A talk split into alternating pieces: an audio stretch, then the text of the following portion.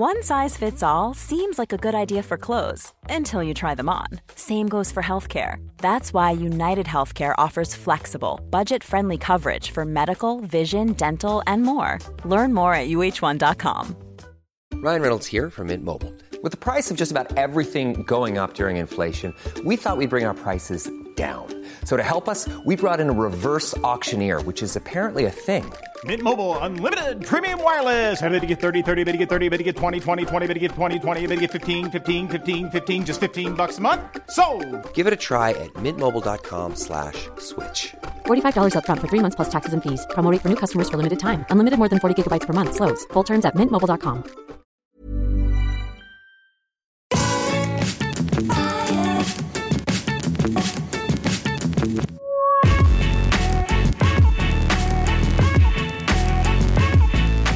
Hello, everybody, and welcome back to the Triple Jump podcast. It's a video game podcast. My name is Ben. My name is Peter. And my name is Ashton. Hi, guys. Hello. Last time we recorded, we hadn't yet done SMTJ Live, and when the podcast released, it was during SMTJ Live. yeah. Yeah. We've now done SMTJ Live We have. in the continuity of real life. Yes. How did you guys think it went? I had a great time. I think it went really well. Did you? well. yeah. Yeah. I did. Are you sure? Up until, well, yeah, actually, I did have a good time even in the gunge. Really? Yeah, it was more like having to deal with the aftermath of the gunge that was, I think, um, The gunge was the good bit I bad didn't like. The Yeah. gun was fun. to play with. And it was really warm as well. Yeah, so it it was. was. kind of nice. It's like a slimy hug. Yeah.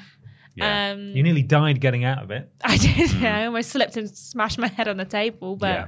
that was okay. These things happen. Wouldn't be the first time you smashed your head on that table, to be honest. Would it? so- No. no I've that's got very a, true. I've got a rock solid head, so I would have been fine. I would actually gone through the table. That's why we wanted to protect it. Yeah, not you. exactly. Uh, yeah, SMTJ Live was was fantastic, and the Mm-hmm. reception from you guys has been uh, really encouraging as well. We're glad those of you who joined us live enjoyed it. It's up now on the VODs channel. Just to reiterate a few of the things that we scrambled to try and announce on in the moment when we recorded last week's podcast because we didn't plan ahead. There is a triple jump video game coming. Yeah. It's it's actively in production at the moment, an FMV game that we're hoping to bring to Steam. Um, there is new stuff on the Patreon right now, main menu and rules boss now exclusive to the Patreon at the $5 tier. So if you support us with $5 a month, you get access to monthly rules boss or main menu. But to kick things off, there's an episode of both there currently. and thank you to everyone who's signed up since thank you. Saturday. It's been the res- the response has been great. Mm. Thank Yeah, you so much. Had a we lot were really sign-ups. Yeah. we were worried that you guys would be angry at us. But everyone's Some- been some- so nice. some people some were people were angry at us, but that's understandable. But understandable, everyone you seems know, to have been really nice and really supportive. So thank you so much. We hope our justification makes sense in that these shows were just going to be taken off YouTube entirely. So this is the only way they can continue. And if you want to keep seeing them, make sure you support us on Patreon. Uh, it's a really promising start, and if we can maintain that momentum, then hopefully we can keep uh, putting those on there. But not only that, at the five dollar tier, there's also early access to worst and weirdest games ever, submitting questions on this podcast, loads of stuff. So maybe go check out patreon.com forward slash team triple jump. There's also you've got one day left, haven't you, Peter? That's right. It's never been a more exciting time to buy that T-shirt. Mm. So if you head to the What store, t-shirt? The what? Yeah, for those who aren't looking, it, it's our. It's never been a more exciting time to be a gamer T-shirt. It's um like from SMTJ Live. Yes. If you watched it, that's what that's from. So it's like a commemorative T-shirt. It's a special, exclusive, pre-order only thing. So once we've sort of, uh, once the time has run out on that, we will send out everyone's shirts who's ordered it, and then it will be gone forever. Um, but also on the store, there's fifty percent off all of our legacy logo merch, um, and you should still definitely consider having a look at that because although we do have a new logo, it's basically the same size and shape and text and everything. It's just the new one glows and the old one didn't. So it's not like you're wearing a really out of date logo. no. You should go and It's it's, a really get- good deal. It's going to get colder soon too. yeah. True. That's A couple of warm boys on there, Yeah, the hat. hoodie and the hat as Yeah. well. So maybe go check that out. That closes at 23.59 p.m. UK time on Sunday. Uh, so if you're listening to this at the time of release, you've got about a day and a half if you're interested Mm-hmm. in going and nabbing one of those. It's Starfield time, everyone. It is. Yes. Starfield is here. Everyone's talking about Starfield. The reviews have been really good, but they've sort of been kind of all over the place, haven't Yeah. they? With a lot of people saying that it takes time to get started. But it is really a very exciting time to be a gamer because conversation is just dominated on social media by the crazy things people are finding in Starfield, how far through it are you, and so on and so forth. It's uh, it is actually going down very well. Yeah. it seems, Hmm. and we'll that's have fun. a we'll have a review corner on it today. Yeah, You can hear all about James Jenkins' thoughts. but before we get there, Mm-hmm. it's time to talk about this week's sponsor. It is. It's also weirdest games ever week, but you know, you knew that. You've you've been you know what's going on. got. Um, we have you. I don't know if you guys know this, um, but Star ugh, Smash Mouth. Sorry, I'm actually really emotional. Smash Mouth. You guys know them? I do. Yeah. Yeah, you might know that their lead singer Steve. He died this week. He did. Yeah, rest in Big peace. sad. yeah. It was a bit uh, problematic at the end of his life, but still He was a little bit, He was still didn't deserve to die that, like that young. So we're a bit sad. There's some great songs from Smash Mouth, iconic. Um, so in honor to kind of memorialize Oh, okay. them, Yeah. um, Bethesda are obviously releasing their game this week. Yeah. Uh, they were like, well, let's do like a special 24 hour thing. We'll change the name of it. And uh, just to like, to, to bring up him into everyone's mind. Sure. Okay. So they're changing the name briefly, just for 24 hours, to All, All Starfield. That's beautiful. Yeah. Um, Hey now. you're an You're an all-star all-star field, field, yeah. right? And what does what does that? int- They're just changing the name. They're just changing the name. Okay. Uh, and all of their like social media stuff. We'll just say All Starfield. Um, for 24 hours, and then the poor marketing intern's gonna have to change it all back to Right, Starfield right, tomorrow. and then people will like laugh, react on Facebook when Yeah. they when they change it back to the old logo. Yeah. like, huh, some sort of political message or something. Yeah. you know, they love last that stuff. yeah.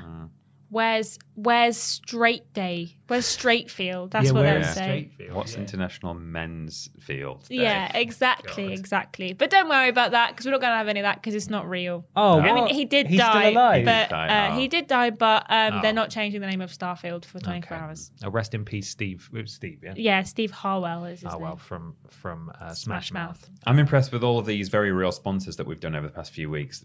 Several of which have been Starf- Starfield themed. Mm-hmm. None of us have gone for Garfield at any point. Oh, point. see, that's, That's great. It's a perfect I- rhyme. Have you seen the meme image where someone has photoshopped that? It says No. Garfield. and It's just a moon, but with Garfield. No, I've not, but I it's can great. It's imagine very that good. exists. I'm a big fan of that. Um, no, we're not sponsored by All Star Field. We are, of course, sponsored by our wonderful patrons over at patreon.com forward slash team triple jump, where if you support us there, you can submit questions to this podcast and get loads of other rewards, as we have already discussed. Make sure you go to tripleju.mp to find links to everything, that being the YouTube, Twitch, Discord, Cameo, etc. The shop is triplejumpshop.com if you want to get one of these shirts or take advantage of the sale. Um, and there are a couple of other things out on the channel this week, one of which, as you mentioned, Ashton, is Weirdest Games Ever. Yes, it is Shamu's Deep Sea Adventure, um, and Hmm. weird. it's weird. It's really weird, um, and it's not the the narrative you would expect, no. really. No. Um, but it was a good one. That's coming out tomorrow for Yes. those listening at the time of release. So go check that out. If you're a patron, You've you already have- seen you would it. have seen it. Yeah, absolutely. Uh, additionally, we are excited to announce that the sleepover streams will soon be returning. Yes. Uh, if those of you who've been with us for a while will know that once a month uh, we used to do a later evening stream. And we would play something, and would we swear on the sleepover streams? I think Yeah, we did. think yeah, so. we'd swear on those, and we'd have a merry time, and sometimes read you bedtime stories and so on. And we sort of phased those out. Uh, we're going to look to return those to you once a month, and the first one will hopefully be the end of this month. So stay tuned to our social channels, and we'll hopefully see you there for some sweary fun later in the evening. We will. It's time to get started, Peter Austin. It is. This is a question that's been sent to us by Cormoran Strike. Whoa, cool name. Who says, How do you guys feel about the PlayStation Portal and the fact it's Wi Fi streaming only instead of being a more. Uh, Instead of being more a Wii U tablet device that can play games locally without Wi Fi. Thank you, Cormoran. Thank you, Thank Cormoran. you. I've got a little bit of a write up here from Nerdist who say basically the PlayStation Portable is a portable devi- portal, sorry, is a portable device you can use to play all your PS5 favorite games.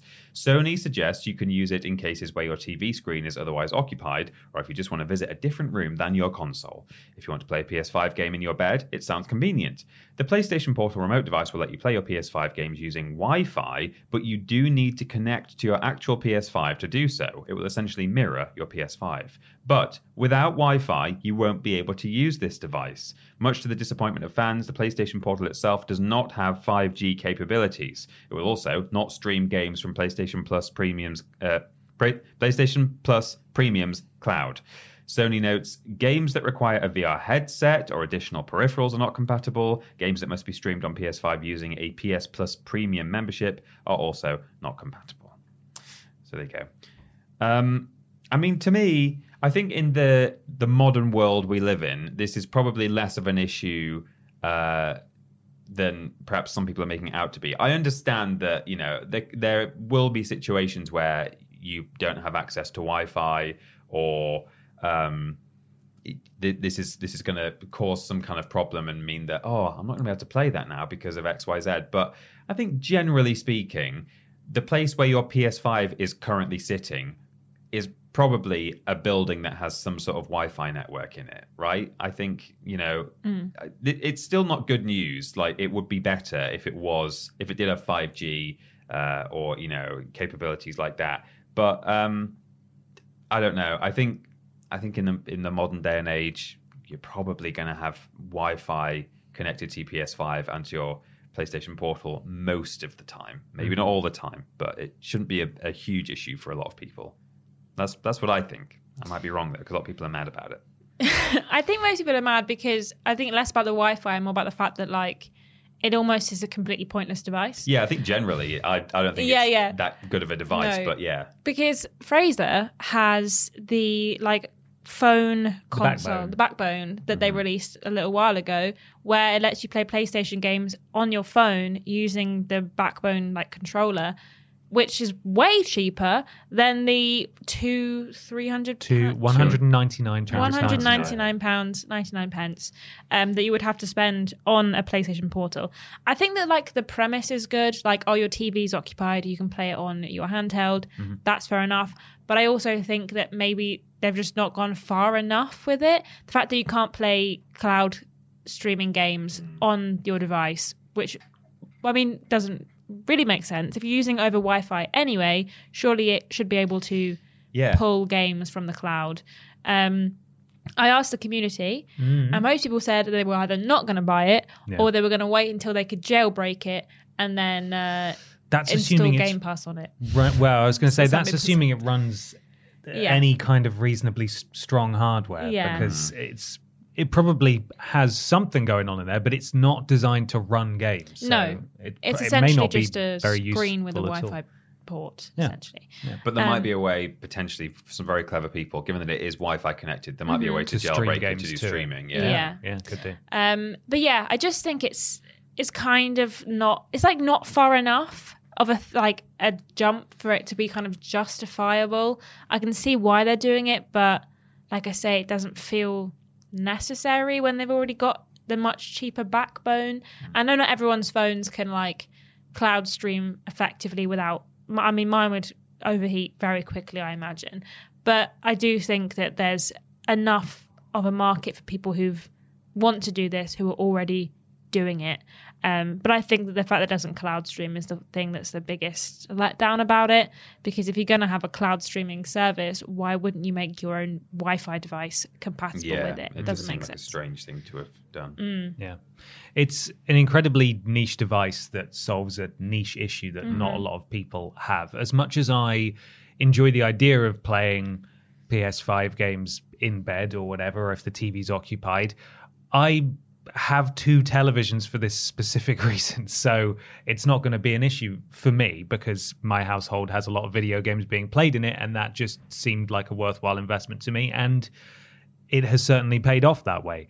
Um, a lot of people travel for work and they don't want to take stuff with them.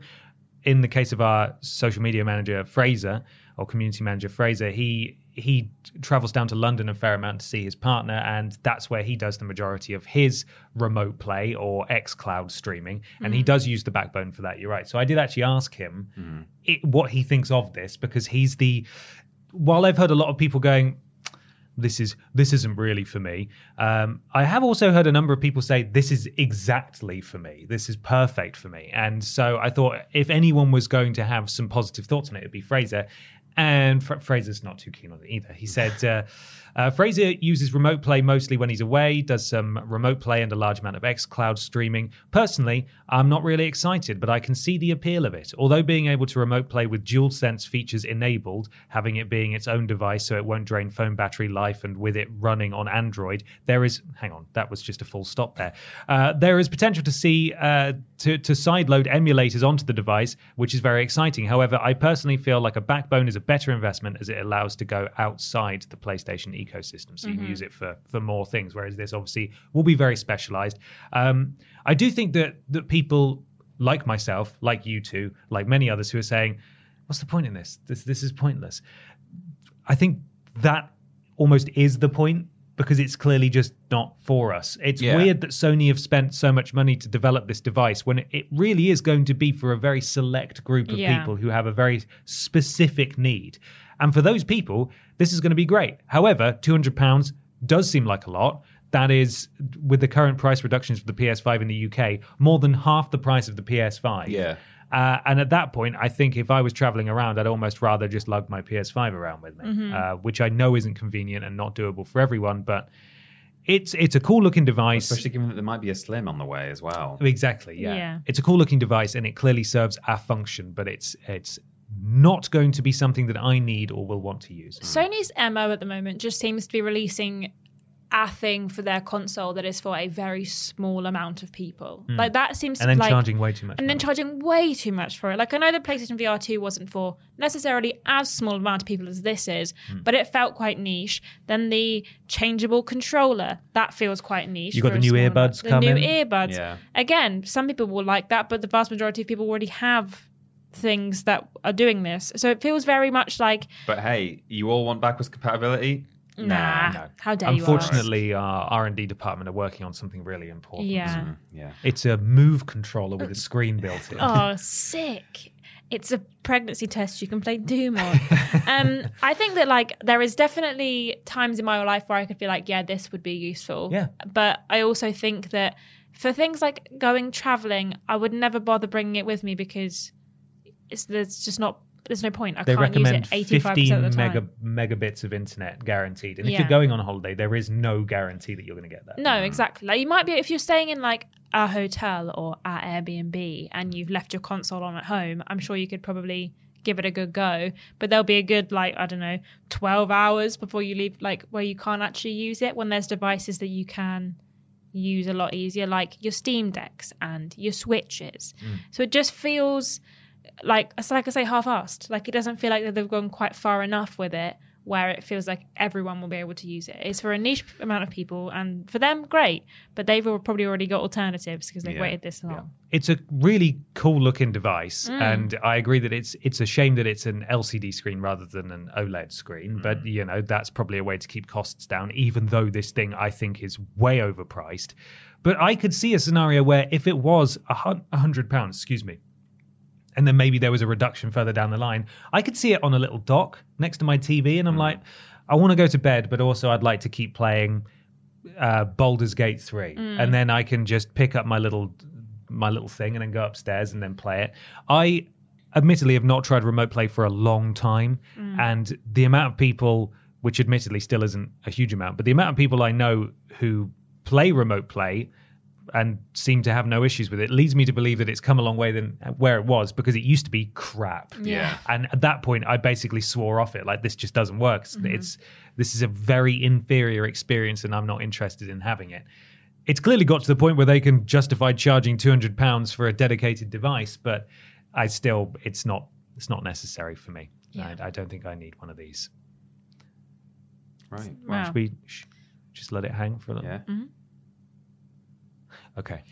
Cool. Well, now it's time to talk about uh, the things that we have been playing in the segment that we are calling What We Play In. It's what we play in time. Time to talk about the games what we have been playing. Peter Austin. Yeah. What have you been playing? Well, I had hoped that today I'd be able to talk about how much I've played Starfield and enjoyed it. Um, but unfortunately, I tried to install it yesterday.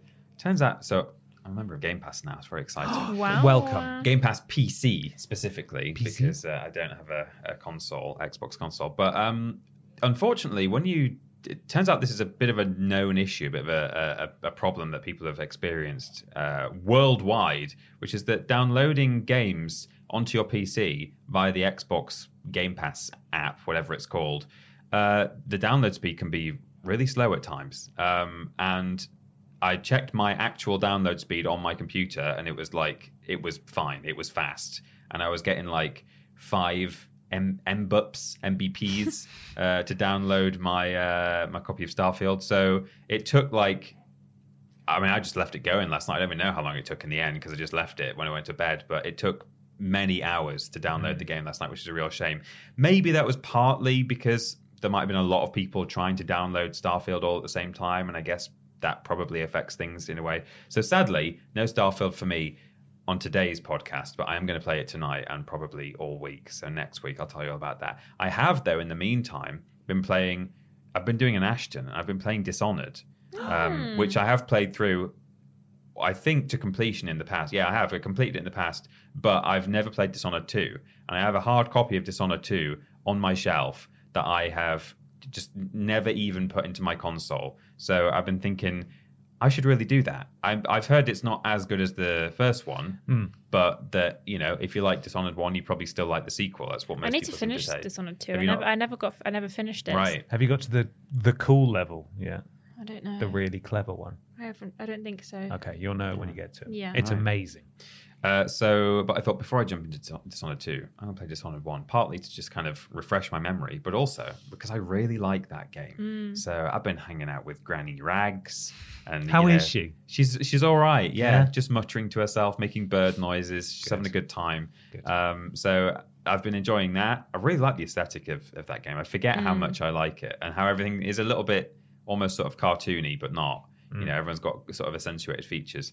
Um, and then also, I'm not going to lie, I've for two evenings this week, I've just played the Unholy War on my PS1 emulator because it's its birthday in two weeks. It's going to be 25 years old Wow. God, same age as me. same age as you, and Spyro the Dragon. Um, and Toys for Bob, current developers of Spyro, were the original developers of Unholy War. And sadly, Spyro's getting a big 25 years anniversary on social media. Not looking for TUW. Now that is really strange, isn't it? Yeah. Why wouldn't they celebrate such a niche such game? a niche hmm. dead game that no one even remembers. Most of the time when you see the discourse online, someone will post like a clip of that on some like niche or PS1 game footage Twitter account or something, hmm. and almost all the comments you ever see on Unholy War footage or images is.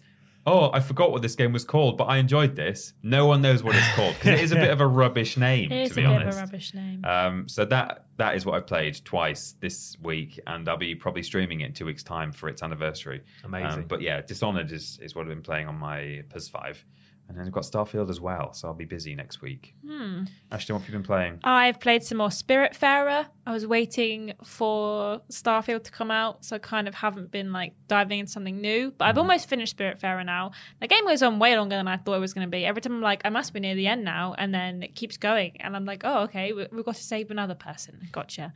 Um, and also, I played Starfield, and I won't talk about it too much because I know we're about to do a review corner. But I played about three and a half four hours last night when I got home from work. Um, and I'm enjoying it so far. I feel overwhelmed by the amount of stuff that's in the game.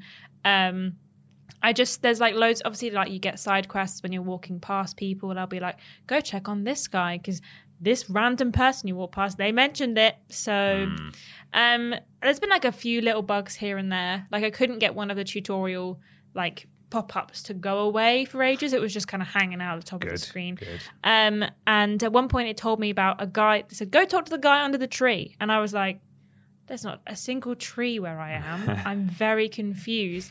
And then it turns out he was in a different place. I had to just go a different find a different, yeah. Um, but I don't know why I had the mission. But yeah, I.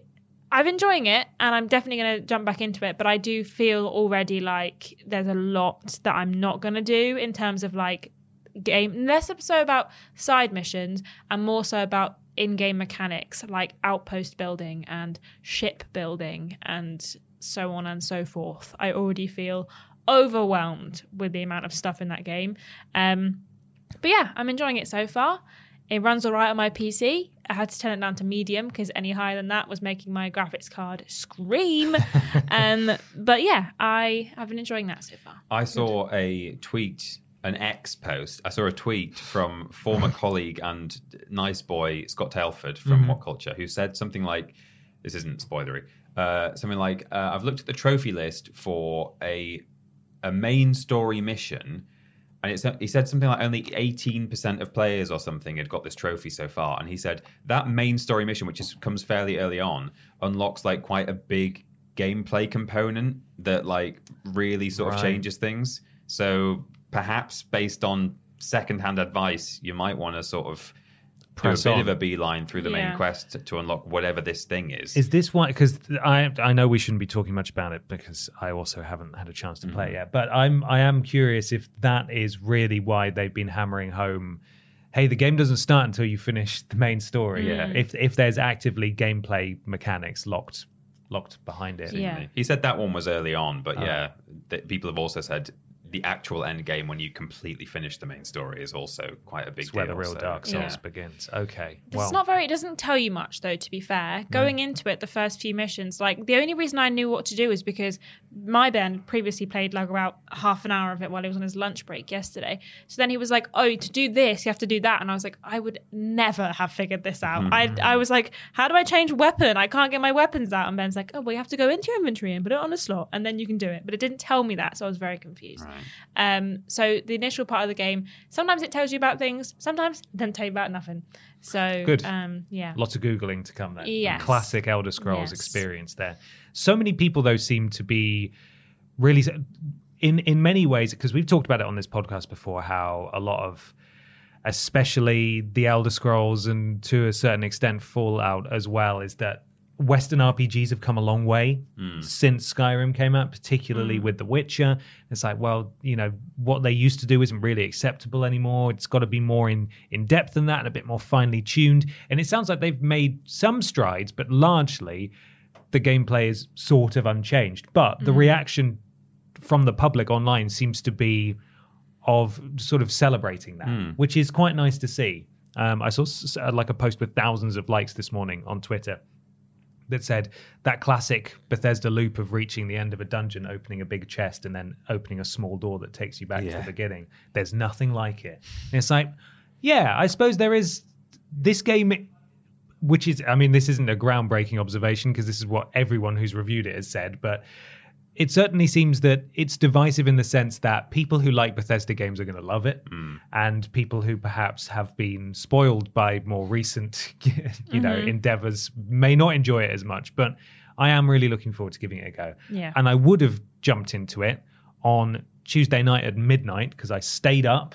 I had my caffeinated beverage and I was playing Final Fantasy 16, desperately trying to finish that. Uh, and I was like nodding off in the middle of boss fights. And then it got to midnight and I was like, yes, all right, here we go. was Went to start it. wasn't it? Yeah. Yep, went to start it. A little message popped up and said, "Oh, we know you're really keen to play your new game, but Mm-hmm. we're we're not quite ready yet." And I was like, "What?" And I googled it. 1 a.m. Why? Weird, because that's Why not 1 midnight for a.m.? anyone. No. except maybe Iceland or something. Is it because it's BST at the moment? I'm not entirely Yeah, sure. it Does could that be. even make sense? I was not know. cross, but I did feel very sad because I was like, I'm I'm so tired. In fact, it can't even be that it's BST because we're we're forward in time. In BST, Yeah, it, would, it so should have been a, GMT would it have should have been already 11 happened. p.m. on Yeah. Tuesday. Either way, though, uh, that was my opportunity to play it, and I have not had a chance to play it since. Um, going back to that question we had last week about too many games to play. I am well and truly in that situation now where I need to finish finish Final Fantasy 16. I've just got Baldur's Gate 3 and Starfield, and I I do not have the time. So by next week's podcast, I will have played some, but I'm not going to be able to touch it until Sunday. I don't think so. Also, I was wrong. What I just said, it could actually that would make sense. Oh, would it? Yeah, because it it's like it's like we're on the continent. So GMT Right. midnight is one a.m. East uh, Western Europe. So yeah, that could be why it happened. They just set it to midnight be at, uh, at GMT and didn't think about the fact that We're in Bus. It was really annoying. unless you're in South Africa, no one's on GMT at the moment. I was not really mentally in a place to even start it because I hmm. would I have played it for about 20 fathom minutes. beginning starting a game at midnight knowing I got to go to work the next day. Well, the thing is, it felt quite poetic because I did it for Fallout 4 because I was really Right. excited for that and I pre-ordered that digitally through the PS4 and I was watching it count down until it unlocks and I was like, I'm going to do it. I'm going to stay up and play it. And I played it until like 3 a.m. just building bases and I had a hmm. great time and then I had to go to work and I was hmm. knackered. And I thought, I can. St- I'm 31. I can still do that. I couldn't. I could barely make it to midnight. Microsoft were like, no. No, No, no, no, but we're not going to tell you yet. No. To be fair, they probably did tell people, but I, I just, woe is me, woe is me. Shame on me for assuming that it was midnight, like Yeah, you know every other game. Yeah. What an idiot. Uh, so none of that, but I have been desperately trying to finish Final Fantasy 16. I think I'm right at the final boss now, but I have also been doing all the optional hunts, and I have got side quest fatigue in that game big time. Oh, Good no. news. You're going to get side Yeah, quest fatigue like- in Starfield too. Well, prob- yes, probably. However, I started off by doing all the side quests as and when they popped up because you know after every main mission, a few more appear, uh, and I would like listen to what everyone was saying, and I was like, okay, and then. I, I took a step down from that to I'm going to read the subtitles, and as soon as I've finished reading your line, I'm going to skip your dialogue so I can get through this as fast as possible. To then it taking me far too long to realize that every single side quest is conversation, conversation, conversation. Go over here, kill this thing, come back, more conversation, quest completed, and that's every single side quest. Uh, and so now I've reached the point where I am just pressing the pause button and skipping the entire conversation. So I've got no context. I'm just going to places and killing things, which is a shame because it seems like the final side quests are all they're meant to be sort of closing the you know coming full circle on certain side characters and their arcs and things. I'm like I just I'm done. Like I've I've completely mentally checked out the side quests in this game, um, which is a shame. But uh, I am still enjoying it, ev- despite that, and hopefully I will be done with it very soon. Uh, I am well and truly ready for it to be over now. I feel like I've been playing it forever. So, uh, Diablo 4 is another one I played a tiny bit of. I can't remember if I said last week that I have now seen the credits in that game, so I've finished the main story. And uh, with everything else, all the other games, it's unlikely that I'll be going back to it anytime soon, but I may dip in every now and then. And that's what I've been playing. Good. Now it's time to head over to that spacey corner over there and talk about Starfield in Review Corner. Hello, everybody, and welcome to Review Corner, where me and James Jenkins What? we're going to talk about a little unknown game, Starfield. Oh boy. We've both Never heard of it. figured out that we're at a relatively similar points, Yeah. but I feel like you may have played a few more hours than I have. I've I've done a lot more like uh, messing around and exploring and stuff. Yeah. I guess, but but yeah, we've essentially like I, I did land on like a couple of extra planets, but apart from that, yeah, it sounds like we've had sort of similar experience. Mm-hmm. Yeah. How are you? How are you finding it overall? Uh, I am enjoying it. I have. I feel a bit overwhelmed, which I did say uh, during this the podcast, um, Same. with the amount of stuff that there is. Mm-hmm. But from what I have played and like the actual side quests and bits and pieces that I've done so far, I have really enjoyed it. Um, obviously, it's not a full review. We've only played like uh, what you played maybe like seven, eight Oh, hours. well, probably, yeah, about eight hours. And I played yeah. about four hours. So it Yeah. isn't like a full review, but this is like our initial impressions. That's it. Um, barely scratching the surface. barely There's scratching the so surface. stuff, exactly. yeah. Um, so yeah, I I've been enjoying it, but I do feel like there is a lot to do. Yeah, it's it's going to be hard to sort of uh, give a full thing of like how everything fits together. But again, from what I've seen so far, it's sort of introduced quite a few things, and there's still things I haven't like delved into yet.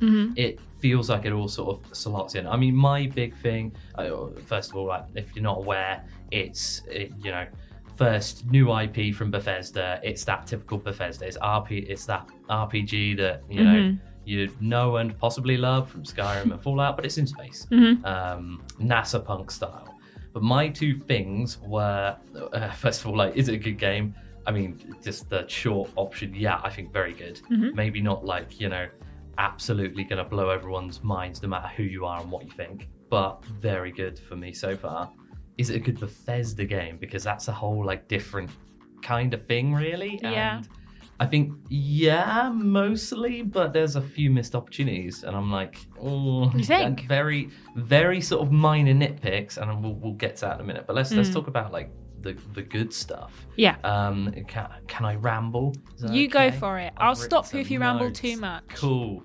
Um, first of all, as you know, as you said, it's uh, there's so much to do. We've barely scratched the surface. Like, uh, you know, you've got like all your main faction quests and side missions and like radiant quest, I suppose, is what they're meant to be with these mission boards. Mm-hmm. you know, research these things, uh, chase down ships and, and stuff. like Yeah, that. there is one mission board that's Yeah. like uh, the trade authority, where it's literally just you've Yeah. got something on your ship, drive to planet, you've done it, thank you so much, you're Yeah, done now. Which is enough. kind of a bit random and like Mm. almost not enough, but yeah. Yeah, it sounds it sounds rubbish when taken in isolation, but I I I've always sort of viewed that with all of these uh, Bethesda games as like these are not the main attractions. That's the sort of Yeah, you can do it if you want, Things. yeah. yeah, which is cool. Um, yeah, just so many like gameplay mechanics in there. So you've got you know your ship combat and your ground combat.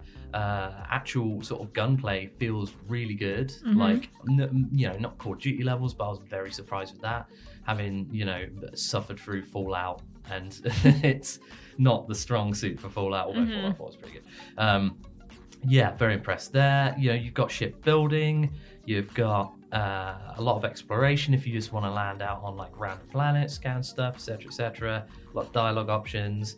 But yeah, um, I think for me as well, it this was going to be a tricky one because there was a lot of talk about um, empty planets and loading screens and oh you can't run all the way around a planet. First of all, why why why would you? Why would you want to? Yeah. Um, but for me, I think with the whole exploration theme, which is what they were sort of going for, it's kind of nailed that so far. Like, I, like I said, I've, I've landed on like just a couple of planets. So um, from what I've seen, that that's outside of like the main quest, it it feels like there's always something to do. So like, Yeah. I, I, I take it their sort of system is it generates like this quite big area and then like a few sort of uh, notable points and that may seem a bit like oh I just randomly generated that's a bit rubbish but all of them fit in so well from what I've seen and it just feels like any other sort of Bethesda game like I landed on two different spots on the same planet just to see how it sort of does it as like uh, iciest sort of uh, you know polar ice cap bit.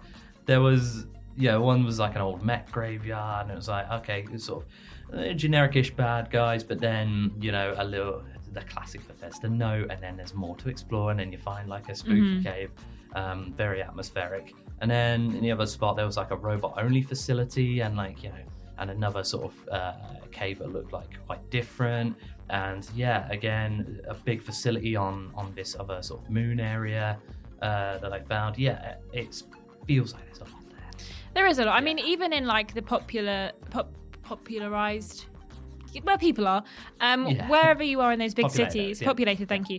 Um, you're just walking past people, and they'll give you quests, very Oh, Skyrim esque, of many. like, Yeah, yeah. hey, did you know that this bartender's having problems? Other guy I'm talking to, and I'm like, well, I guess gotta go figure that out. And obviously, it all adds to your quest log.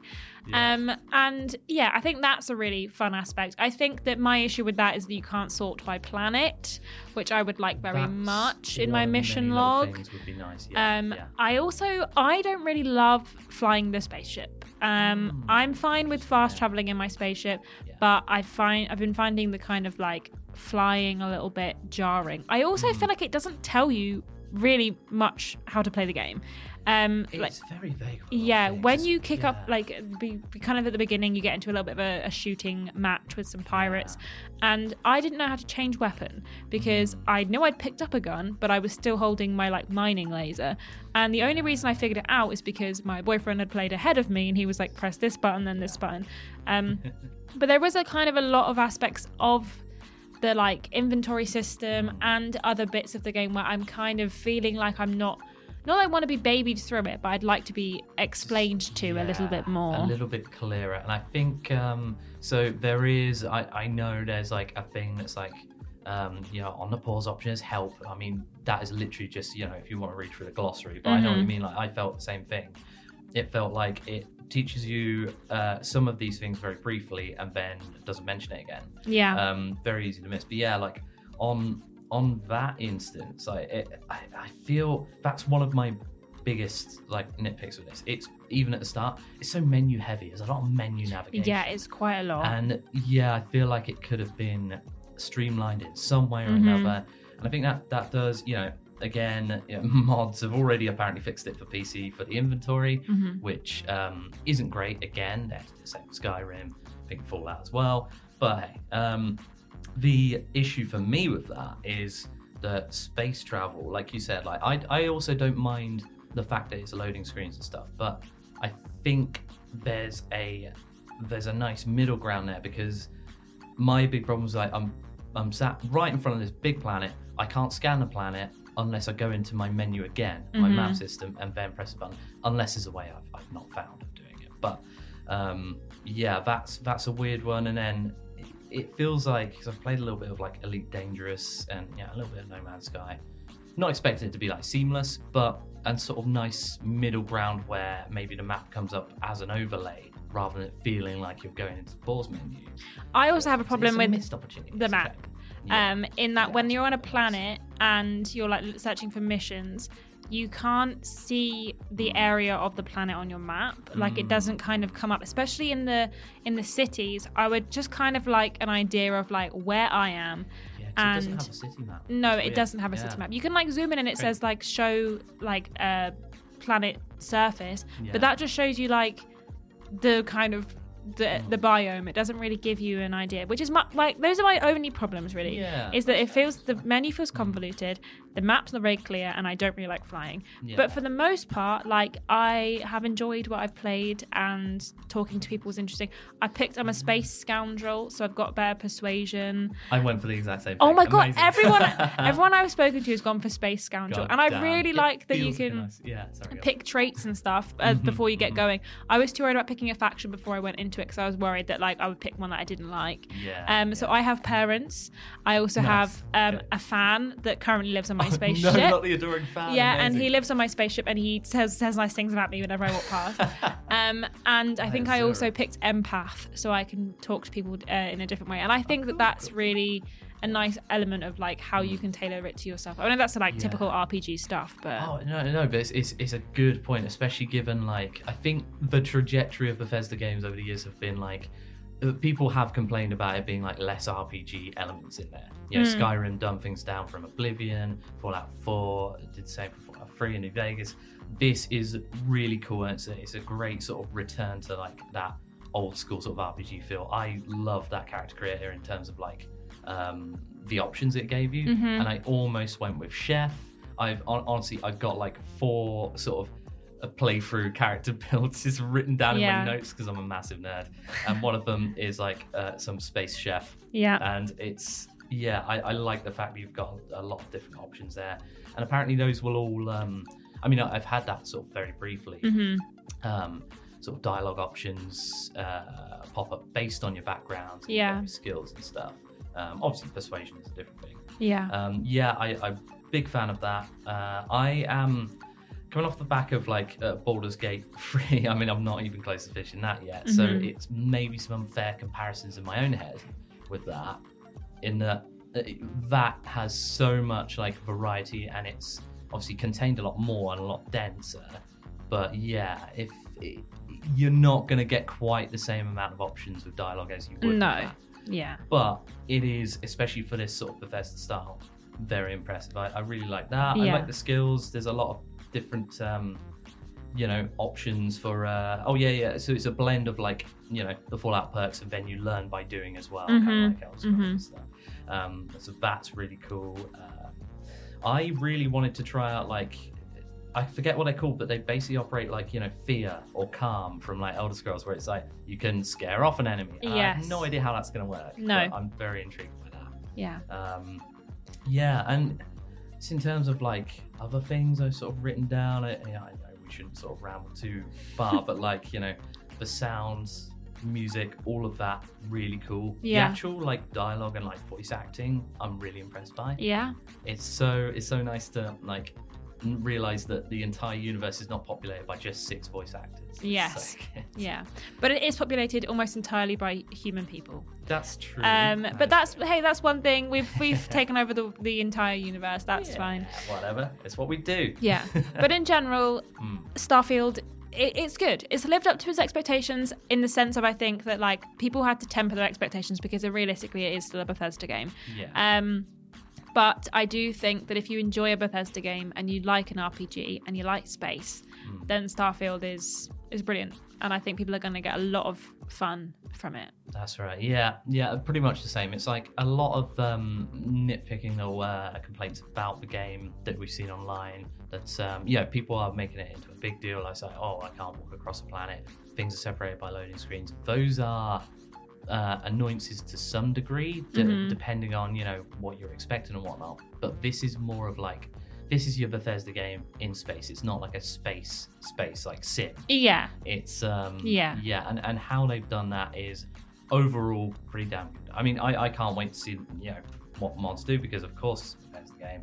Mods are gonna push it. they're sort of- already happening now. I- exactly. I love the fact that they fixed the um the inventory and stuff like that. Yeah, Um and yeah, overall it's definitely worth. I mean, if you've got Game Pass already, so say obviously it's on Xbox, PC, but on Game Pass, like you already got it, it's absolutely worth just a few hours to see if mm-hmm. it's the right thing for you. But if you like Bethesda games, it is massive. There's a lot to do. You'll probably like it, I think. yes, I think so too. Well, there we have it. There was our Starfield review corner. I'm sure there will be lots more discussion about Starfield in the next few weeks from all of us on what we're playing. But for now, we'll send you back to the rest of the podcast. Bye bye. It's time for question two now, which comes from Hannah O'Neill. Hi, BAP. With rumours going around that GTA 6 having a release price of $150, that's assuming that's just standard edition and not a deluxe or collector's edition, how much is too much when it comes to what we as gamers are realistically expecting to pay for one title? Loved SMTJ on Saturday. Love ya, Hannah. Love you, Thanks, Hannah. Thank you, Hannah. Hannah.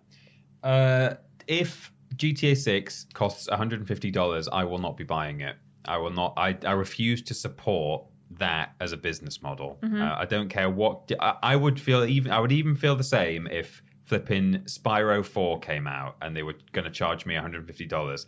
I would value it at $150 specifically because I'm a huge fan of the series and I would be tempted to get it in that sense. It would be worth that much to me, but I would be that pissed off that a publisher thinks that they can charge that much for a game that I would like to think I would boycott even that game. But certainly GTA, um, it, it is just complete. It's all just rumor at the moment, and maybe someone's got the wrong end of the stick, and they've like heard about some deluxe edition, and maybe that's got 150 150 dollar price point, and they've got their wires crossed.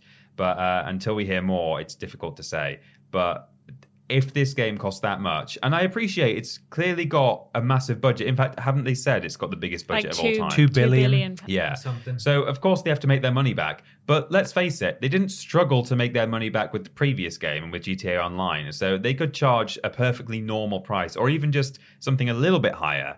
Um, but $150, if they've basically doubled the price of of the game uh, compared to what you would expect from any other release of that size, uh, I will be very cross. That's basically all I have to say on the matter. That I will not be paying that much. What is the maximum you think like you'd pay for a standard edition? In my mind, I kind of rationalize it of like if it's more than a weekly shop, I can't justify buying it. That's the thing. It's the justification of it as well. It's like even if it is kind of worth that much to you as an experience, it's like yeah, but what else could I spend hundred and fifty dollars Yeah. on, or however many pounds that is, one hundred and thirty quid or something. yeah. That practically gets you 17 inches of venom, doesn't it? yeah, it yeah, does. all 17 Gets you back experience, seventeen all inches 17 of Domino's inches as of- well, mm. almost. almost. Yeah. Yeah, I think.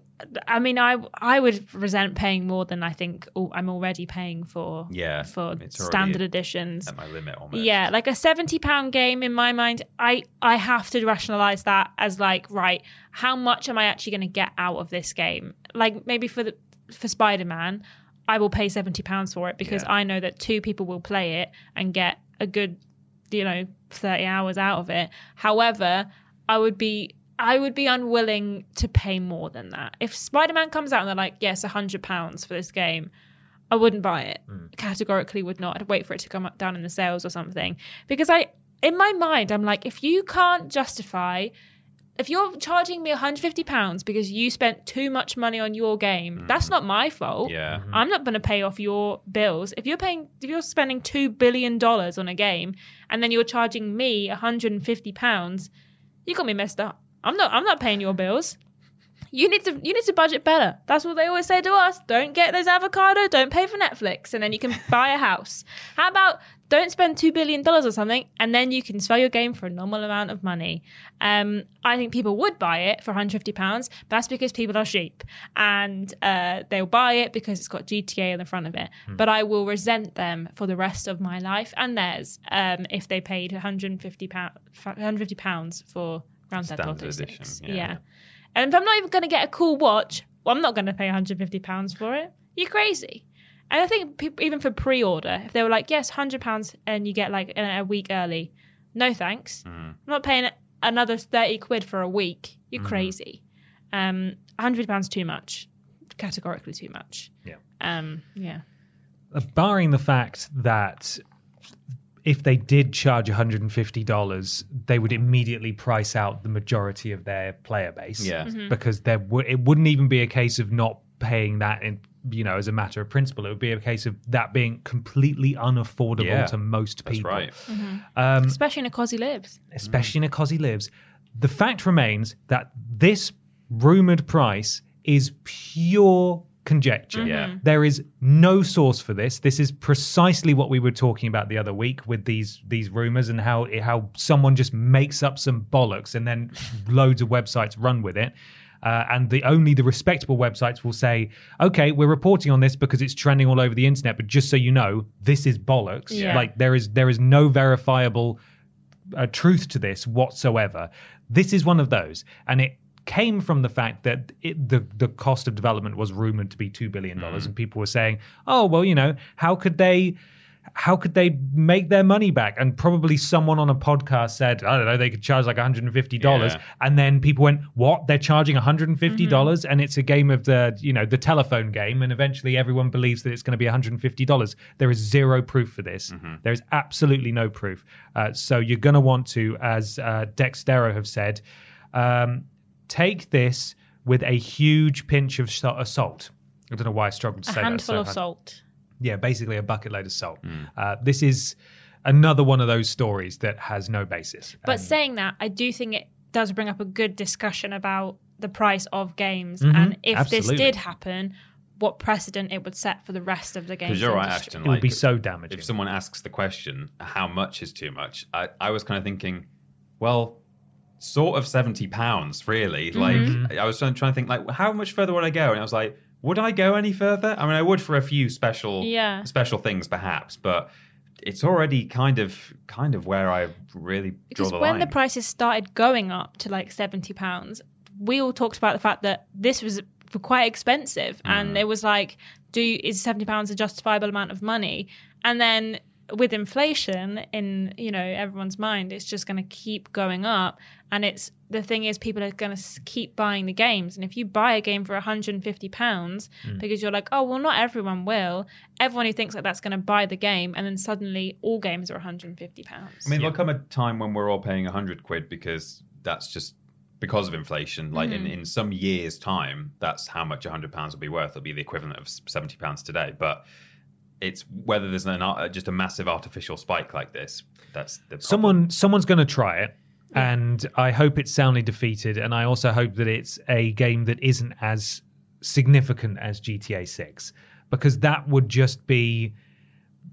I mean, it would be greed on an unprecedented scale to for a mm-hmm. start, mm-hmm. and also basically them throwing their weight around. Like, yeah, we know we are going to be the biggest game in the world once we release it, so we can charge one hundred and fifty dollars. Yeah. And I personally resent that. I do also believe, as I said, that the vast majority of their existing player base will not buy it because they can't, and that's just the fact. A lot of people can't even, you know, afford the seventy pounds that we're Yeah. paying currently. It's it's just too much.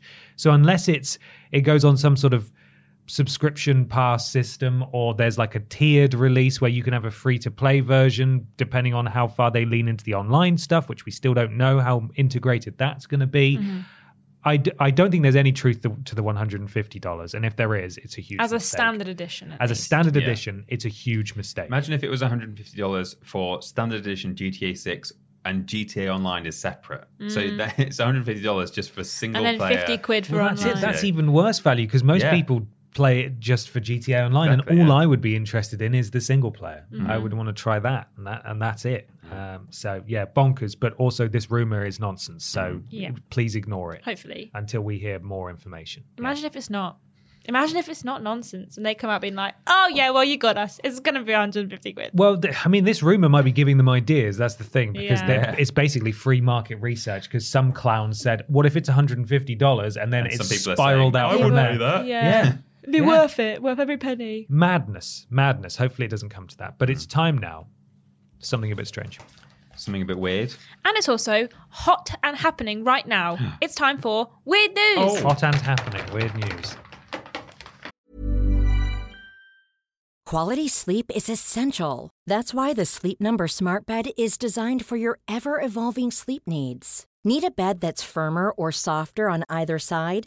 Helps you sleep at a comfortable temperature? Sleep Number Smart Beds let you individualize your comfort so you sleep better together. JD Power ranks Sleep Number number 1 in customer satisfaction with mattresses purchased in-store. And now, save 50% on the Sleep Number limited edition Smart Bed for a limited time. For JD Power 2023 award information, visit jdpower.com/awards. Only at a Sleep Number store or sleepnumber.com. Hey, I'm Ryan Reynolds. Recently, I asked Mint Mobile's legal team if big wireless companies are allowed to raise prices due to inflation. They said yes. And then when I asked if raising prices technically violates those onerous two year contracts, they said, What the f are you talking about, you insane Hollywood ass?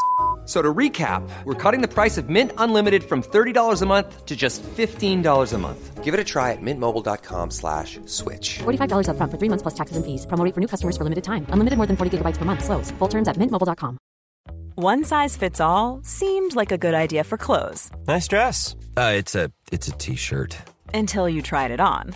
Same goes for your healthcare. That's why United Healthcare offers a variety of flexible, budget friendly coverage for medical, vision, dental, and more. So, whether you're between jobs, coming off a parent's plan, or even missed open enrollment, you can find the plan that fits you best. Find out more about United Healthcare coverage at uh1.com. That's uh1.com. It's weird news time. Time for some weird video game news. Remember, if you'd like to submit some weird video game news to us, you can do so on the relevant social media channel on a Tuesday. However, if you'd like to guarantee a shout out at this point in the podcast, go to patreon.com forward slash team triple jump, support us at a certain tier, and become a podcast producer just like GY Goliath. Nicole Hansen. Duncan Wilson, Katie Garrett or Jared. Eric Siu. Potato Shack 99, Melody L. Bonnet. Nexus Polaris. Gabrielle Philippink, Blake Thomas. Mike Key. and Janet Wicks. Thank you, podcast producers. Thank you, podcast Thank you, producers. podcast producers. A couple of new ones there, I think. Mm. Um, Got weird news for us, Pete. I've got weird news here. It was submitted by uh, Gex at Snowy Boy Yanio4 on Twitter and also David Lever on Facebook. I didn't actually clock whether David Lever is a top fan. I think David Lever might be a top fan. probably fan. is a top fan, but um, He's one of our top fans. Yeah. We're a fan of David Lever. So I've got the Kotaku write up here. Starfield literally saved a couple from death. Whoa. A deadly apartment fire was escaped after one Redditor stayed up all night playing Bethesda's space game, says John Walker of Kotaku. Basically heard the entire story now, but I'll give you a short article. We all know that playing video games makes you cooler, stronger, and more attractive. But for Reddit user Tidy C Killer, I think that's how you say it, it made him and his wife remain far more alive. Staying up late to binge Starfield is the reason credited for how the couple escaped a deadly fire in their apartment. Starfield literally, this is a quote Starfield literally saved mine and my family's life on September 1st, the post begins. After explaining for how long he'd been anticipating playing, the not dead person continues.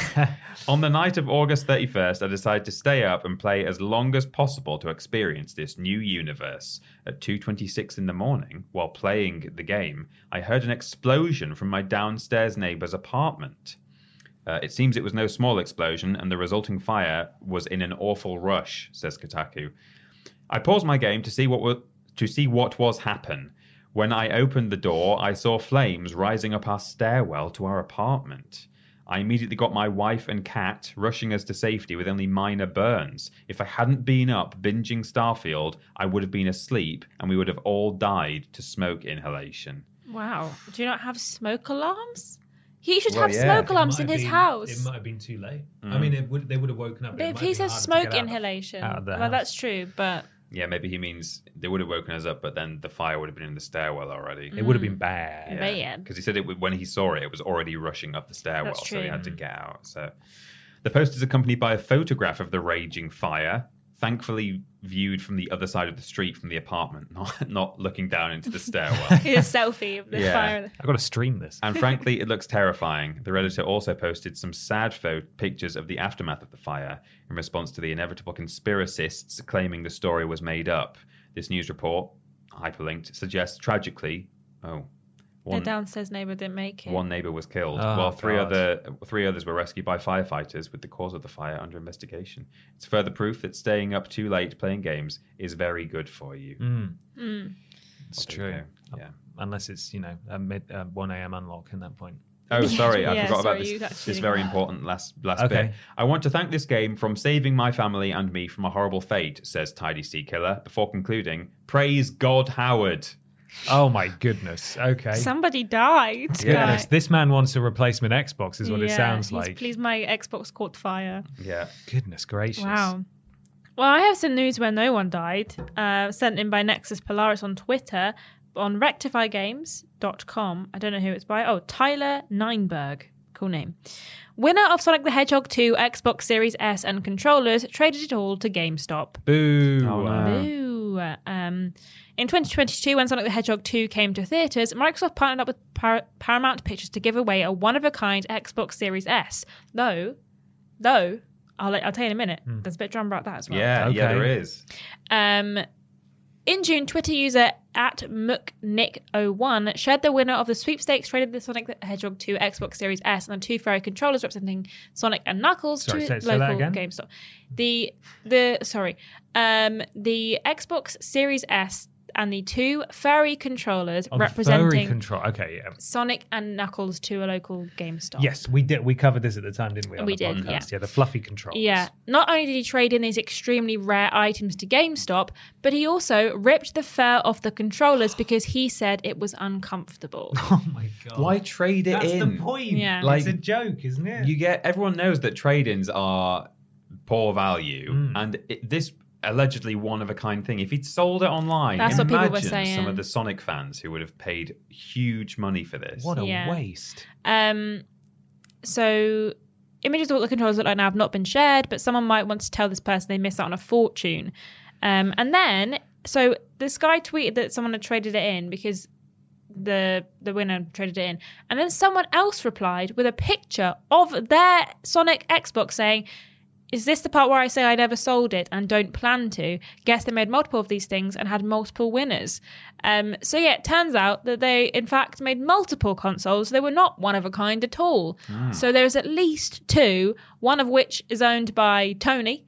And yeah, Oh, there's yeah, him with his, him with his uh, console, Yeah. and the other one which is currently in a GameStop. So With torn controllers. Torn controllers. That's insane. Yeah. But the guy who um, has the the controllers that have not been ripped apart, Mm-hmm. he said that he hasn't ripped the fur off, but they are very uncomfortable to hold. Yeah, I mean, I, As would- one- for playing. I was going to say I think. would never play those. If they came in a box, I'd probably leave If them you in even the have box. you know? a little a little tiny bit of sticky on your hands, the, Mm. that those furs will be sticky forever. yeah. Yeah. God. Imagine the, Awful. the Cheeto dust getting on there. Put them through the wash. Mm. Yeah. Yeah. Just clank. to get the clank. cat brush out and make it nice and furry. Mm. Goodness gracious. What an idiot. Selling it. yeah, really silly. Maybe Not it was even like someone's selling it, mum. trading it in. Mm. Yeah. How much do you reckon he got for it? Like fifty quid. They've said, oh, well, the fur's damaged. So. Well, what's this design you put on it? That's going to be Yeah. worth less now. 'cause, Yeah. No one's going to want this. So. Moron. What a loser. Uh, this news comes from Beck at Flamin' Beck on Twitter. This is from CNN Business. Wow. Hang on. Why Cup Noodles is going gamer friendly. This is actually a weird headline that makes the story sound like it's going in a completely different way. It's actually just talking about some strange cup noodles that are coming out. Right. Uh, this is by Jessie Yeung and Yunko Ogura. Maybe they argued about what headline they should I have think cup noodles are objectively already gamer friendly. Well, get ready. Okay. Because it they're going to get even more gamer it friendly. gets worse. Okay. Uh, for dedicated gamers across Asia, late night sessions often mean chugging cans of Red Bull or snacking on fast food to stay awake. Fast food makes me fall asleep. I don't think this person's ever played a video game at night. It's CNN business, they know video games. but what about the greasy fingerprints left on keyboards or the danger of keeping drinks near gaming equipment? Oh no. Tables don't exist. Noodle maker Nissin says it has the answer caffeinated cup noodles. Sounds What? Disgusting. The gaming population in Japan is growing year by year, especially among young people, and the number is said to have surpassed 50 million, the company said in a Monday news release. To meet this demand, Nissin Foods is launching a new gamer friendly product for the first time in its history from its flagship brands Cup Noodles and Nissin Curry Meshi. The caffeinated noodles will come in two flavors garlic and monster no and black and black pepper yakisoba which contains shrimp pork egg and cabbage and curry which can use uh, which uses a base of pork and vegetables. Both products are sauce based and soup free it says so there is no need to worry about getting your hands or peripherals dirty I do like my noodles not soupy, so Yeah.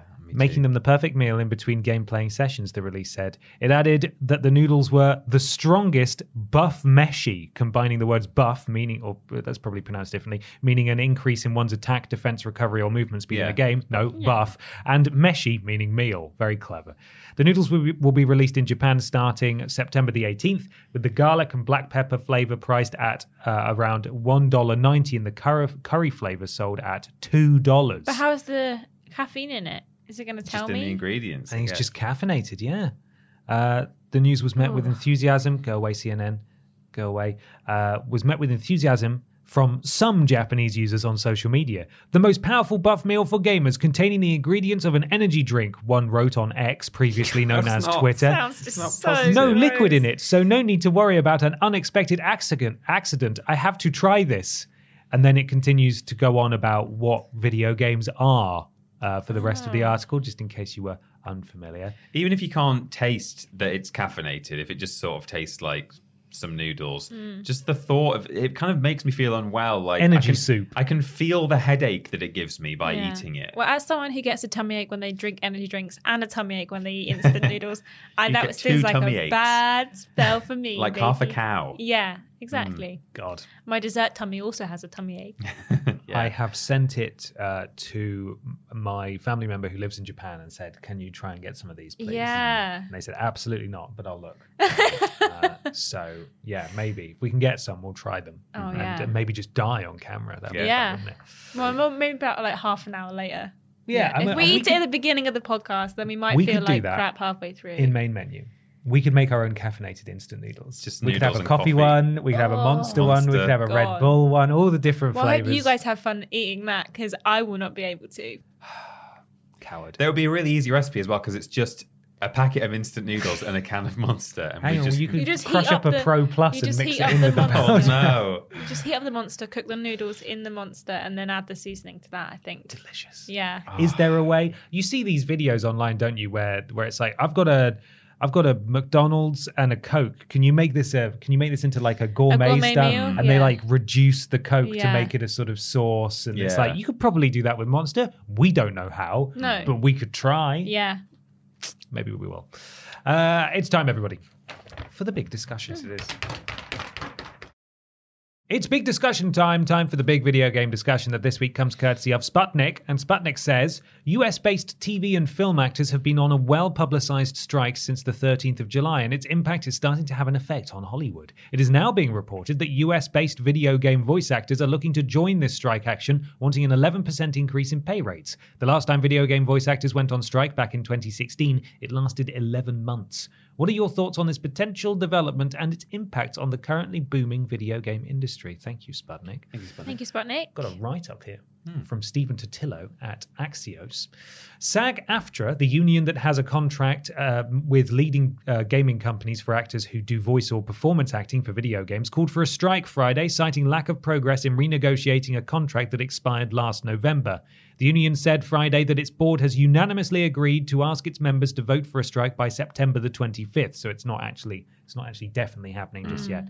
The union is calling for a retroactive 11% wage increase, on-set medics for hazardous performance capture, and protections, protection sorry, against the use of generative AI to replace working actors.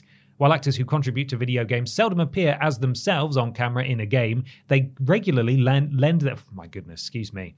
They regularly lend their voices to game characters. Many also have their facial and body movements captured to animate the roles they portray. Actors have been sounding alarms about the potential for generative AI to clone their voices and speak lines for them without them getting paid. Do we have to remind everyone that Troy Baker literally said it was all right?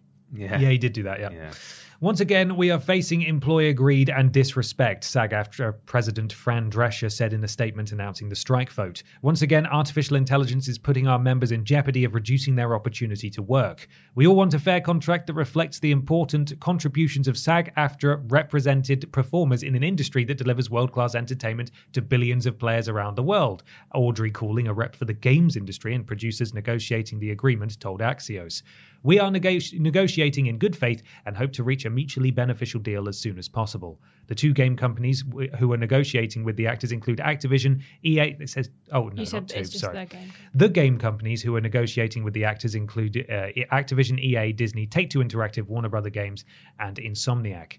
And then it goes on to say that the strikes are happening in TV and film at the moment. Sorry for Mhm. absolutely murdering that. I could not read for the life of me. That's okay. What do you guys make of this then? I'm Well- Team Strike. Absolutely. I think they should go on strike. Support workers. Everyone stand with deserves a fair deal. Yeah. I just didn't expect it to be worded, I am Team Strike. I am. hey, we're all Team Strike. We're Yeah. all, uh, yeah. The I team think, unions here. yeah, we're not in a union. Um, No. But there isn't really a union for what we do, No. unfortunately. It would just be us three. We're voting to go on strike for a week. Uh, we want the week off. But Yeah. also, we're management, so I don't think we can be in it. So just be me. It would just Yeah. be you. Unionize with yourself. Yeah. what do you Um, want, Ashton? I want I more want biscuits, more- please. I want more biscuits, and I want people to respect the biscuits. Go in More the biscuit, biscuit tin tins. after. Unfortunately, they're that's open. impossible. So Ashton is going to strike I'm for 11 strike, months without yeah. pay. Um, so yeah, everyone deserves a, a fair deal. It, I'm surprised that it's not standard that there are medics on hand for um, Like stunt mocap performance. stunts and yeah. stuff. Yeah. Um, also, that article, I mean, it, it's not wrong where it says um, s- people's people sort of seldom play their own face and likeness in video games, but it does I was happen thinking that exact Yeah. more and more now. Mm-hmm. Um, so that's that's happening more and more, and you can just imagine that uh, we're probably not quite at that stage yet, but in a, a few years' time, someone might make, uh, you know, you could get um, flipping Cal Kestis. Um, they could just use his his face, the, the the likeness of the actor. I mean, I guess also there's a, there's a degree of like when whether you sign that away or not in a contract because people's likenesses are used in video games sometimes when it's not played by that person. But uh, yeah, particularly with AI on the increase, you know, you could do the same with voices, which is a bit more problematic when it, it is your livelihood as a voice actor. So definitely, I think this is a good idea. Uh, I'm I'm pro the uh, the TV and film and writers strikes happening as well, given that like they're not getting proper residuals from streaming. Um, so you know, actors who uh, would be earning some of their money from ticket sales from uh, from the cinema. When films are going straight onto streaming services now they're just not getting some of the the money that they used to get. So all these things i think need to be looked at uh, with ai on the increase and stuff. And um, unfortunately you've got people like disney and all the the big wigs at the top just being quite rude about it really just publicly not even trying to like put on a pr face and say Mm. well let's all try and work out no just getting really aggressive and like impatient with all Where the was it that they they cut down all the trees outside Yeah, so in they had no shade Yeah, yeah. outside? The strikers had Just no awful. shade. Yeah. And that was actually illegal because those trees didn't belong to. I think it was Warner Bros that did it. They just Yeah. yeah. outside the Warner Bros lot where people were striking. If you're unfamiliar with this, they they trimmed all the trees right back where the the striking uh, actors and performers were seeking shade while they They were warn streaming. a lot. I mean, what are the Animaniacs going to do now? That's where they. That's where they hang out. Scabs. out. Yeah, Scabs. Scabs. Yeah, Scabs. They're still in that water tower, just getting paid big money by the people at the top. I, uh, like I say, I'm pro union, and I'm I am supporting of everyone who's currently on strike. I think they deserve to be treated fairly and correctly as they have done in the past. Um, and it is scary the rise of AI. Yes, um, given how much they can do and how much is able to do with uh, people's faces. There's like there was an article a little while ago that said um, all of the background actors and extras for um, WandaVision when they recorded that TV show, their likenesses were all completely scanned in and can now be used in any Right. Marvel product going forward. So they wouldn't even get any more work because they're like, well, we've already we've already we've got, we've you. got you on Yeah. file. So- yeah. and that's even kind of i guess worse for people who do mocap with their like actual faces because you've got them completely scanned in doing a variety of reactions and uh, responses you wouldn't even need to get them back in again because you've already got them on file with mm. you so i do think that it is a good thing and i think that the voice actors should go on strike because i think if they go on strike and they are given a fair deal by these game studios that would encourage all of those overworked developers and other members of staff that work for these game studios to also go on strike and get their fair pay. But I think that because of that, the game studios will either try to settle before they go on strike or will be reluctant to settle after they go on strike because that means that there would be more of a precedent within the games industry to go on strike and get what you are owed. So I think that it will be interesting to see if these games companies agree ahead of time because I think that would be interesting to see the knock on effect of this. And I do think that devs and other members of the team they are overworked and underpaid, famously. Um, so I think if this happens, maybe we'll see a shift in the games industry, and maybe it will delay a few of our favorite games. But hey, as long as people are being treated fairly and paid a fair wage, I'm all right waiting an extra six to twelve months for a game. Maybe Rockstar will have to charge two hundred dollars for uh, GTA Six. They can try their can't Pay their staff fairly. Yeah. I have not been following the TV and movie strikes too closely, but from what I have heard, it's basically been a mocking response from those in a position of power Yeah, who are not much. taking it seriously. Whereas I know this is going to, you know, this is just the very start and it, they've got to put out a PR friendly statement or whatever. But it certainly seems that the negotiating parties on behalf of the game producers are at least open to talking and trying to come up with something rather than you know making rather than cutting down trees and putting out mocking statements and just being really disrespectful. Um, ai obviously we've talked about quite extensively on this podcast and that is of great concern understandably to people who make a living by doing that sort of thing. Companies will always be looking to take shortcuts and of course there will be smaller developers who can't necessarily afford to to bring in big talent or whatever but there are people of all experiences who can fill those roles mm. and almost any budget. You know a lot of people who are looking to get their start or who just want to be in a game will probably do it for free. I'm not saying that they should but the point is if there is a solution for using ai to generate voices for your game you should probably take that because it's just going to reflect poorly on you even if Yeah. you do not have the budget to do it. There's always a solution and these bigger companies who have billions of dollars have no excuse because it is literally it's not even a money saving effort. It's just how much more money can we get which is a story we hear more and more these days in in, in all facets of life. Um, what i'd be interested in though is if the strike does happen how it will actually play out in the in, in terms of game development because unlike TV and movies which actors are integral to at every stage all of apart from post production and writing Well, even with like pickups in post production and you know like hmm. reshoots and things, they're kind of part. they're of needed all the way through. Whereas in video games, while actors are obviously really important to most video games, the vast majority of video game production isn't recording the actors. Yeah. It's hmm. making the game. So while there will be some delays, I don't know if it will be quite as damaging as as it would be in I TV think it will film. depend on like we might see a shift in the kind of games we're getting. I think we maybe get less mocap games th- because we just they wouldn't be able to do that. Um, and I think that we'd maybe see a shift in the accents of the voice actors because this is the American Guild, which means that any British or European actors Yeah. are not technically part of this strike. And I mean, if they do do jobs that were initially intended for these American voice actors, they will be scabs. But if the games company just says, "Oh, well, actually, we're just uh, we always record in England, um, so we're actually just going to hire."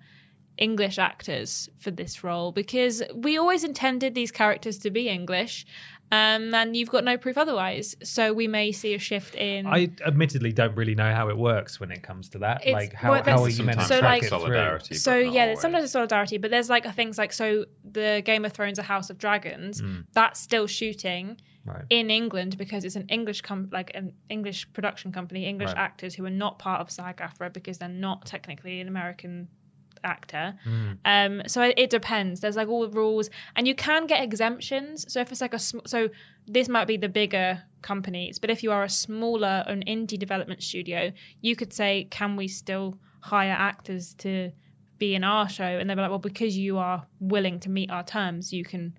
Voice actors can go and work with you. Right. So there are certain exemptions, and there will maybe be a shift in I think the kind of games we'd get if we were to go on strike for 11 months, I think there would maybe be like a good year where we'd get like a different selection of games. But like you say, things happen later on in the process mm-hmm. for most games. So there maybe wouldn't be that affected, but we just might see more delays. Yeah. But that's the the thing is, although you're right that you know it, it's a smaller part of the development time to to have that work done. If there is just an end to end, say, eleven month strike, it's sort of irrelevant how how much of that eleven months would have been spent with voice actors. If even if it was like a, only a single day's uh, worth of work, that person is not going to be able to act in any of that eleven months. So we're still going to have to wait until the eleven months is up. You know whether or not they would have been doing one day or twelve weeks of work in that time. It's very true. If they, yeah, if they do strike for a year, that's a year without any games being able to. Well, um, uh, US games where the people who are part of the SAG-AFTRA would Yeah. would be able to to be in games, I suppose. But what I what I meant was that certain games may end up being unaffected. Yeah, there will be a knock-on that's effect. already been recorded. Yeah, stuff that's already been recorded or stuff that's in pre-pro. You know, that it's not going to grind the games industry to a halt the same way that it that it is affecting TV and movie. But Yeah. There will there will be an effect. So maybe we'll get a rise in silent protagonists.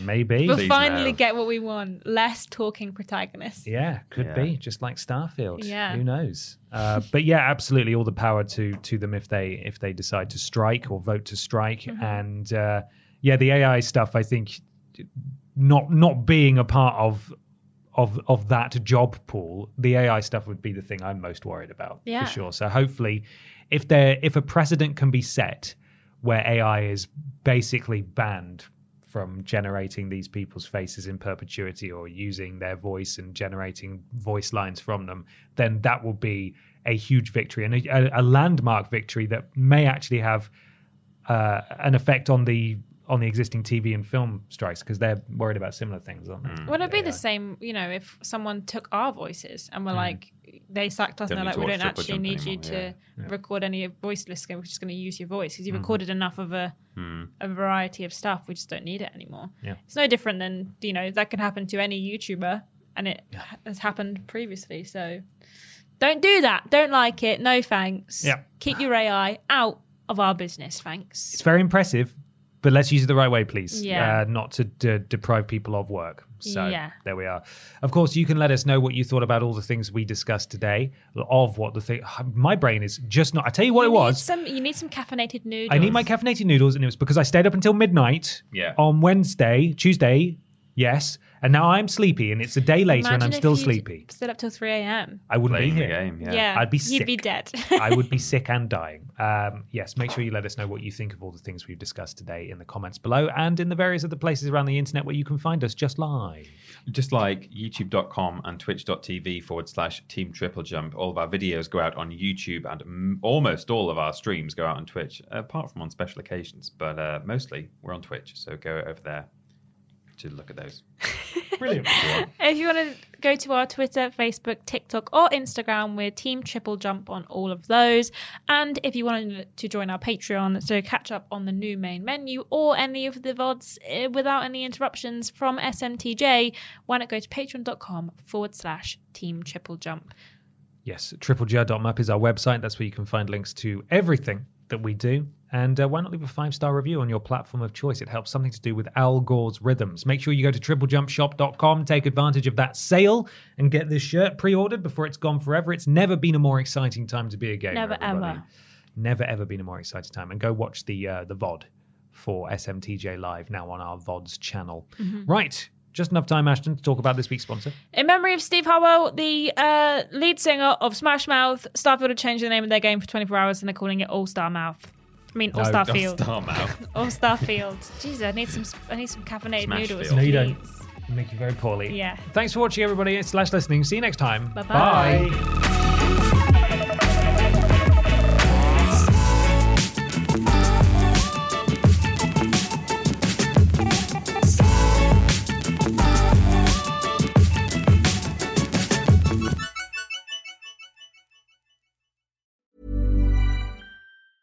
Hey, it's Danny Pellegrino from Everything Iconic. Ready to upgrade your style game without blowing your budget? Check out Quince. They've got all the good stuff shirts and polos, activewear, and fine leather goods, all at 50 to 80% less than other high end brands. And the best part? They're all about safe, ethical, and responsible manufacturing. Get that luxury vibe without the luxury price tag. Hit up quince.com slash upgrade for free shipping and 365 day returns on your next order. That's quince.com slash upgrade. Hi, I'm Daniel, founder of Pretty Litter. Cats and cat owners deserve better than any old fashioned litter. That's why I teamed up with scientists and veterinarians to create Pretty Litter. Its innovative crystal formula has superior odor control and weighs up to 80% less than clay litter. Pretty Litter even monitors health by changing colors to help detect early signs of potential illness. It's the world's smartest kitty litter. Go to prettylitter.com and use code ACAST for 20% off your first order and a free cat toy. Terms and conditions apply. See site for details.